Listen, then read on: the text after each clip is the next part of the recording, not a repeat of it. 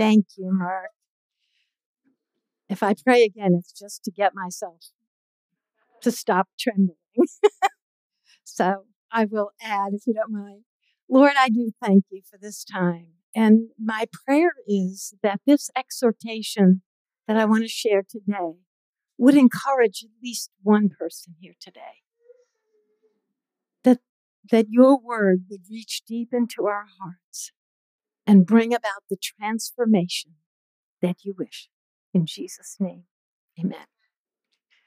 Thank you for allowing me to speak to you today. It's an honor. Thank you for the worship. Appreciate it, really. This is an incredible passage. And in fact, it's so incredible. To be frank with you, I kind of have avoided speaking about it like this is too holy, you know, to say, I want to know Christ and make him known is what we've heard people say. And I just think, wow, am I there? You know, is that all I think about? You know, and so I often fall, feel myself falling short and not wanting to delve into something that just seems so you know, amazing, right? So close to God. But there are certainly portions of this chapter that I felt God wanted to say to encourage us. What if he wrote, what if Paul wrote a letter to the church at St. Paul in Antalya? You You know, I think he would say to us today, press on. I think he would say that. And you know, sometimes we use that word press on as if we're saying, press on, you know, it's New Year, Happy New Year, or the beginning of a new season, or we use it like, how are you? Kind of as a cliche almost. But when I began to look into it, I discovered this is a power packed word or expression. There's a lot behind it and a lot we need to pay attention to. But first, let's talk about how Paul felt about the Philippians, as Mark said, his beloved church. There are those who say Philippi was his favorite church. So let's hear what Paul said in his own words. I'll just quote a few parts of um, Philippians that where he describes how he feels about this church. Right on, he says in the beginning in chapter one, they're my partners in the gospel from the beginning until today, he says. To be a partner with Paul, what an honor. Because you remember, he went into Macedonia from Troas and God guided him there and he, he met Lydia. And you remember the beginning in Acts 16, how the church was born. They've been with Paul from the beginning. Then he says in chapter 4 when I set out from Macedonia, you were the only church that supported me. Wow. You know, he said, nobody except you. Philippi, Philippians. Wow, another honor. He also said that they were his joy and crown in chapter four. You can't get any better than that, can you? This is how he regarded them. And he said in chapter one that with the affection of Christ, he longed for them. He really cared about them. So this is who we're talking about, the Philippians. A very positive relationship. But at the same time, he was very protective of them. Right? Remember, Mark just read, watch out for those dogs, those evil mutilators of the flesh. In other words, those who wanted to see everybody, all the males, um, circumcised and everybody obeying the law. He said, watch out for them. And some of them may have even infiltrated. It's possible. We, we see towards the end of that section Mark read. Also, in addition to protecting them, he wanted to be an example for them. He told them more than once in this letter do everything that I'm doing, that you've heard from me, that you've seen, you've observed, you've watched me. Now you do it. So he wanted to train them up in the way they should go, you might say, like a parent. And that is a lovely connection that he had with them. So I kind of was looking through this idea of pressing on in chapters, uh, chapters, verses 12 through 14. And tucked in the middle of that, in verse 13, is this little phrase that really caught my attention. One thing I do. Now, when somebody says to you, there's just one thing I want you to remember, you listen up, don't you? I mean, that is important. But of course, for Paul, who loves words, one thing becomes more than one. He has three words right away following. Okay. And those are the three points I want to cover today. And I hope they'll be easy to remember. Okay. Forgetting, look at verse 13. Forgetting what is behind, straining towards what is ahead, and I'll make a verb out of it, and pressing on, a gerund, whatever, pressing on to the high calling of Christ and getting to the goal or the finish line. He uses athletic imagery here to the finish line, which is that heavenly call. So those three points I want to cover. And I hope you can remember and maybe they'll encourage you. So what does he mean by forgetting what is behind? He does not mean erasing the past out of his mind. He's not saying he can't remember, oh, who was I before I became a Christian? You know, he's not saying that. What I believe he is saying is he's no longer relying on those human credentials, as some uh, some translations put it. He's no longer saying that is what gets me into the kingdom. Because before he was a Christian, the law was, you know, the law of Moses was his entrance, he felt, his way of approaching God until something very important happened, which we'll talk about in a few minutes. So therefore, when he says forgetting what is behind, he's not relying on it. He's relying on the Spirit of God to bring him into the kingdom.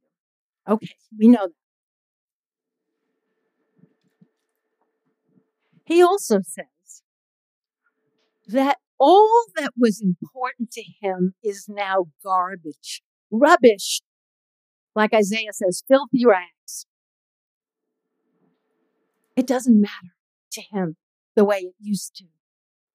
Because before, in Galatians chapter 1, we read that he was advancing more than other young men his age in following his fathers and the tradition of his fathers. Will you excuse me a minute? I have to have some water.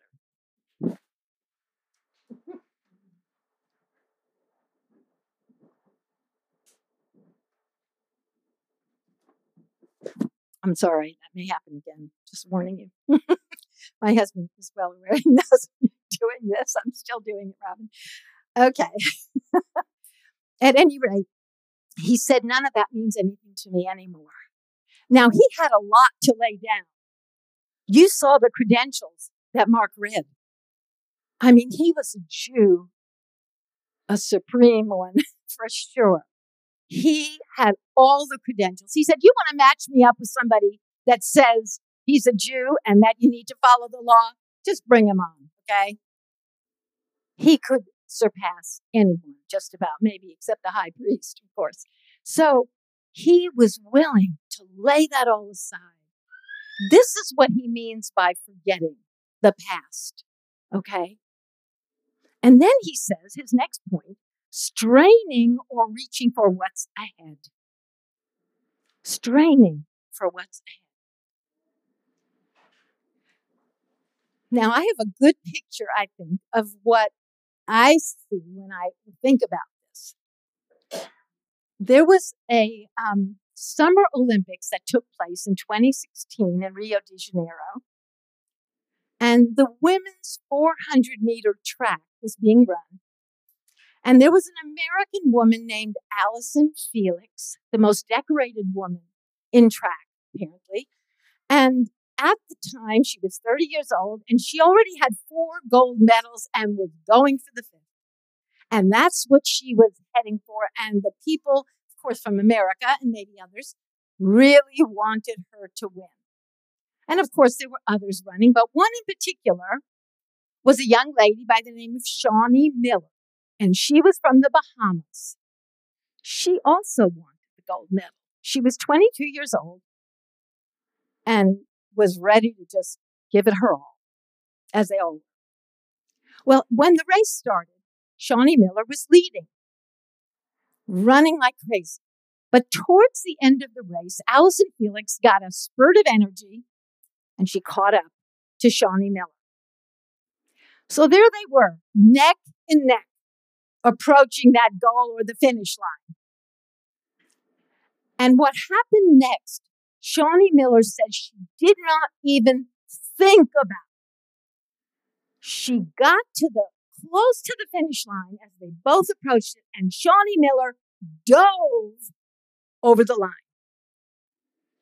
and then rolled over on her back exhausted and laid there thinking, oh my goodness, wow, how did I get here? Well, guess what? 0.07 seconds separated Shaunae Miller from Allyson Felix. Shaunae Miller got the gold. And Shaw, um, Allyson Felix got a silver medal. Why?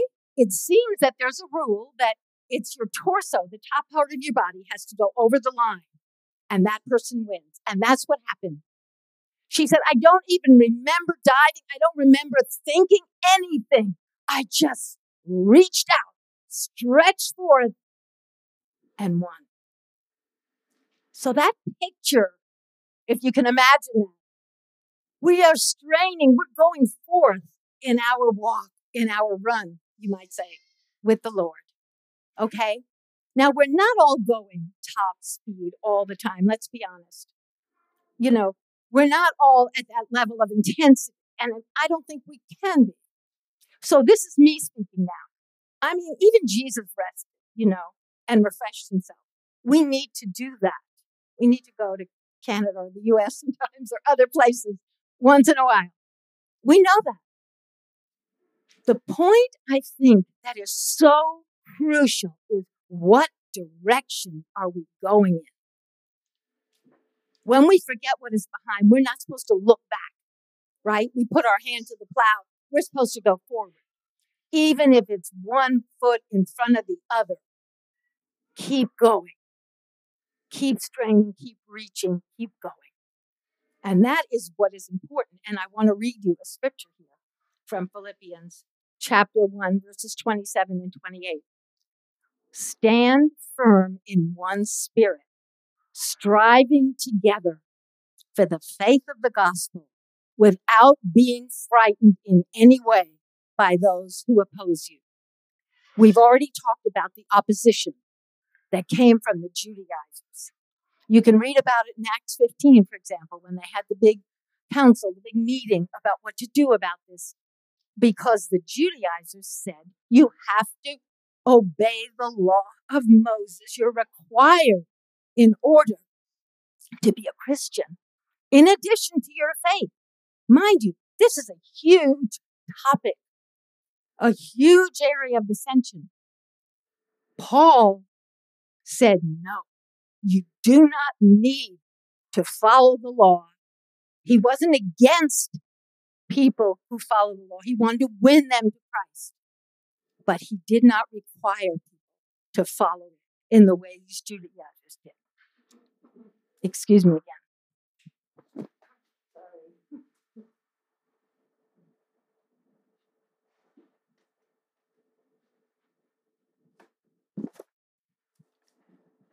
So keep that in mind that your opponent, sorry, your opponents should not scare you, should not keep you from running the race. Just remember that. Now, the third point is the title of this message Pressing On or Press On. Paul knew that he was not perfect. Now, that may not seem like a big deal to you, but there are people, there were Corinthians, in fact, mentioned in chapter 4, that Paul said, You think you're already kings. You think you have everything you need. Paul was clear. I am not perfect. Follow my example. Keep going. Keep pressing on. He even said to them, love more and more. You love now, but love more. Keep adding. Keep going. Keep stretching for it. You don't have to necessarily dive the way Shaunae Miller did, but you must keep heading in the direction of the goal, the finish line, the high calling of Christ. So this is what he said. But interestingly, now, did you ever occur to you where did Paul get this motivation? Why is he willing to put everything aside? Why is he willing to go forth and to stretch forth like he does? Because the word press on has a strong meaning. It's pursue, strive after, go for it. Why does he do that? Well, he tells us. We don't have to wonder. He tells us in verse 12. He says, Not that I've already obtained all this or have already been made perfect, but I press on to take hold of that for which Christ Jesus took hold of me. Now, we all know when Christ took hold of Paul, don't we? Acts 9, the Damascus Road. Paul fell to his knees when he met Jesus. He was on his way to persecute the followers of the way in the synagogues in Damascus. He was on his way. He had gotten permission from the high priest to take them as prisoners to Jerusalem. He wasn't fooling around. He was going to take those people and turn them in and betray them totally. That's all he cared about. They're, they're not following the law. They're following this man, Jesus, and they need to become prisoners. Well, guess what? Jesus got a hold of Paul. He snatched him out of that life, didn't he? Right there on that road. And Paul fell to the ground. And Jesus said, Now get up and do what you must do, what I will tell you to do. He said that three times in the book of Acts when he recounted that experience in Acts 9, 22, and 26. And you can read it yourself. Three times he says the same thing. Jesus got me there on the ground, and then he said, Get up and do what I tell you to do. And you know what? Paul never looked back. He never looked back. His entire life, as far as I can tell, is completely centered around that moment, that time that Christ took him out of the miry clay, right? Transferred him from the kingdom of darkness to the kingdom of light, right there. He never looked back. And he said, I want to take hold of that very thing that Christ took hold of me. That's what motivated him, I believe. That's the most amazing thing that he would feel like that.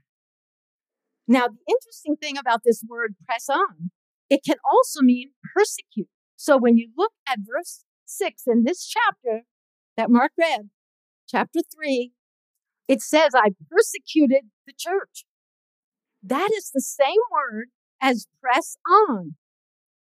So if you want to think about it this way, before Paul was saved, a believer, he pressed the church or persecuted the church. When he became a believer, he pursued or pressed on into knowing Christ. A complete switch and also a word play, you might say, a bit. But the point is, he was sold out, wasn't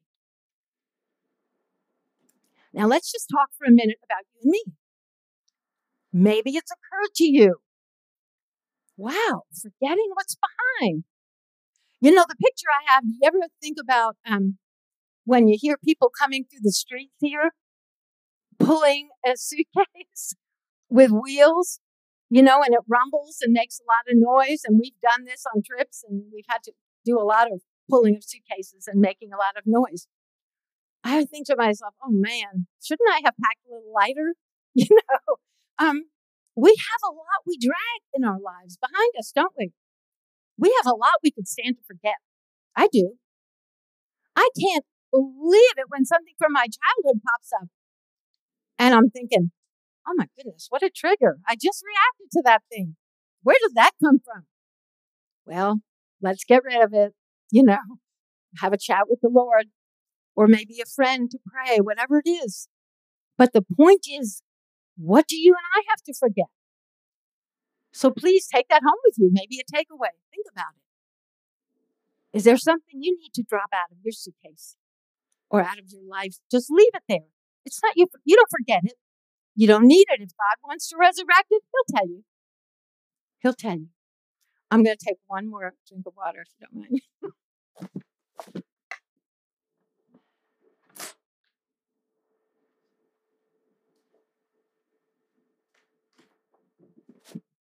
Second point straining, reaching for what's ahead. Personally, I see this as a bit of a testing ground. Are you going to keep going or are you going to get weary and well doing, drop out? Galatians 5 says, Who cut in on you? You were running a good race. What happened? Who hindered you and kept you from obeying the truth? Don't let anyone cut in on you. It doesn't matter the speed, it's the direction, in my opinion, that's important.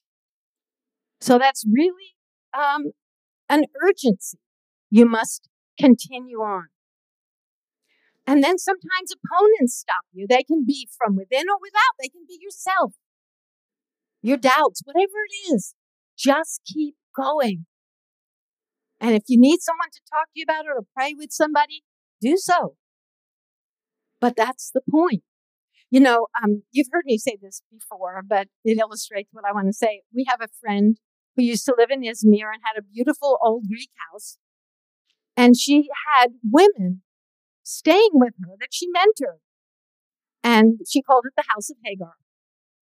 Well, one day, one of the girls said to her, You know, I've been serving the Lord five years and he still hasn't answered my prayer for a husband.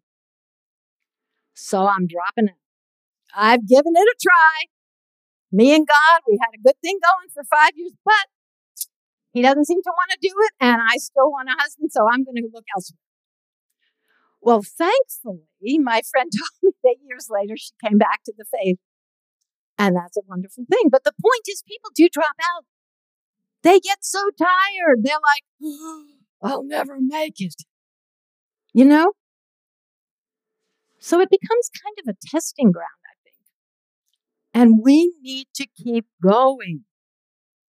Now, the third point, pressing on to there's a high calling in Christ for each of us. And sometimes we, like Paul, need to think about when was it Jesus took hold of me or you? We have to go back to that point sometimes and say to ourselves, what did Jesus speak to me when I became a Christian? How did I feel? How did I behave? God, help me to remember. Help me to maybe even feel what it was like.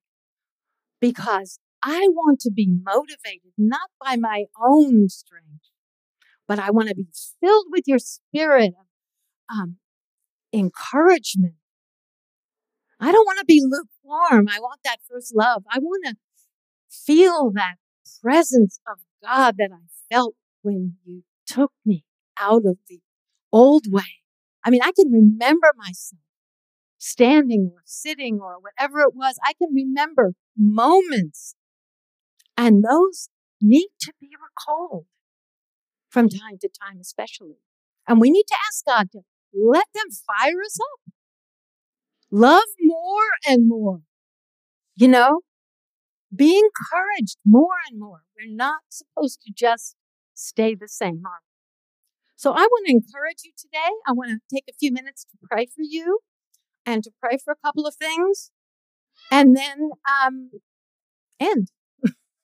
so let's just take a few minutes here and pray and remember these points. Forgetting what's behind, straining for what's ahead, and pressing on to the finish line where the high calling of Christ is. Father, I want to pray today for those who might be going through a place where they need to forget a few things, but they're holding on, Lord. It's baggage. It's baggage. And I thought of that word over and over again these last days. Baggage needs to be left behind many times. Yeah, we've worked hard and we want to rely on it, but that's not the way it works. We need to rely on you to call us up, to elevate us. We need to humble ourselves, as chapter 2 of Philippians says, before the mighty hand of God, and then you lift us up. Help us to rely on our heavenly credentials with you, which we all have. Help us not to grow weary as we strain to, to follow you and to go ahead. Help us not to drop out of the race, Lord. Help us to trust that you will bring the answer in due time. Help us to press on. Help us to be motivated and to be encouraged because you took us out of the darkness and you brought us into the light when we know you as our Lord and Savior. And if there's anyone here today who hasn't yet made that decision, we pray for that person. We pray you do that because it makes all the difference. Help us as we run this race. As Hebrews 12 1 says, we got to get rid of everything that hinders us and run with perseverance the race set before us. Help us to do that. We love you, we praise you, and we thank you for that in Jesus' name. And Lord, we want to pray for a few things today, Lord.